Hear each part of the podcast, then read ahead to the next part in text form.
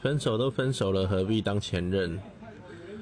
继续联络，最后只是变成被利用的，或者是可怜的炮友。